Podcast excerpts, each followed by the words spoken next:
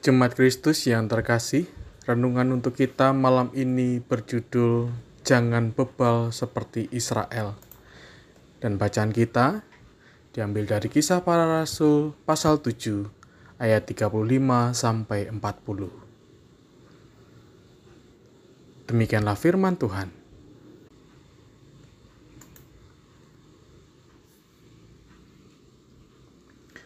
Musa ini yang telah mereka tolak dengan matakan, siapakah yang mengangkat engkau menjadi pemimpin dan hakim? Musa ini juga telah diutus oleh Allah sebagai pemimpin dan penyelamat oleh malaikat yang telah menampakkan diri kepadanya di semak duri itu. Dialah yang membawa mereka keluar dengan mengadakan mujizat-mujizat dan tanda-tanda di tanah Mesir, di Laut Merah, dan di padang gurun 40 tahun lamanya.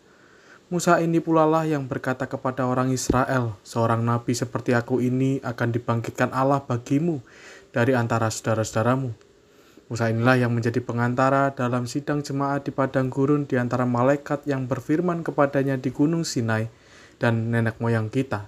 Dan dialah yang menerima firman-firman yang hidup untuk menyampaikannya kepada kamu. Tetapi nenek moyang kita tidak mau taat kepadanya malahan mereka menolaknya dalam hati mereka ingin kembali ke tanah Mesir.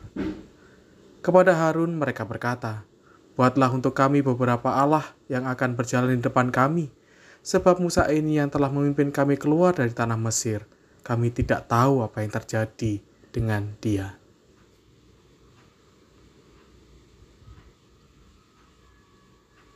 Bangsa Israel adalah gambaran jelas bagaimana manusia memberontak secara langsung kepada Allah.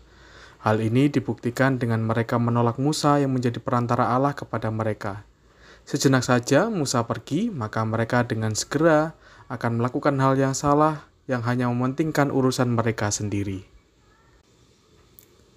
Kita dapat melihat bagaimana bangsa Israel menggunakan waktu mereka saat dalam perjalanan keluar dari tanah Mesir bukanlah waktu yang mudah.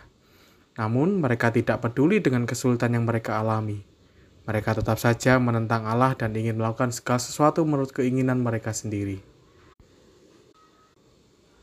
Betul bahwa memang bahasa Israel diampuni karena kasih Allah memang tak terbatas. Tapi bukan berarti kita dapat meniru bangsa Israel yang berlaku demikian. Justru kita harus belajar bahwa Allah juga tetap mendidik dan menegur bangsa Israel ketika mereka berbuat salah. Dan tegurannya pun tidak main-main sebenarnya. Jadi keputusannya ada di kita, Apakah kita mau hidup taat sehingga kita lebih mudah menemukan apa kehendak Allah dan dapat menemukan pemeliharaan Allah? Atau kita tetap keras hati seperti Israel? Bijaklah dalam memilih.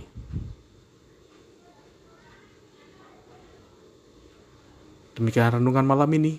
Semoga damai sejahtera dari Tuhan Yesus Kristus senantiasa memenuhi hati dan pikiran kita. Amin. Jemaat yang terkasih, mari bersatu hati untuk menaikkan pokok-pokok doa yang ada dalam gerakan doa 21 GKI Sarwa Indah. Mari berdoa.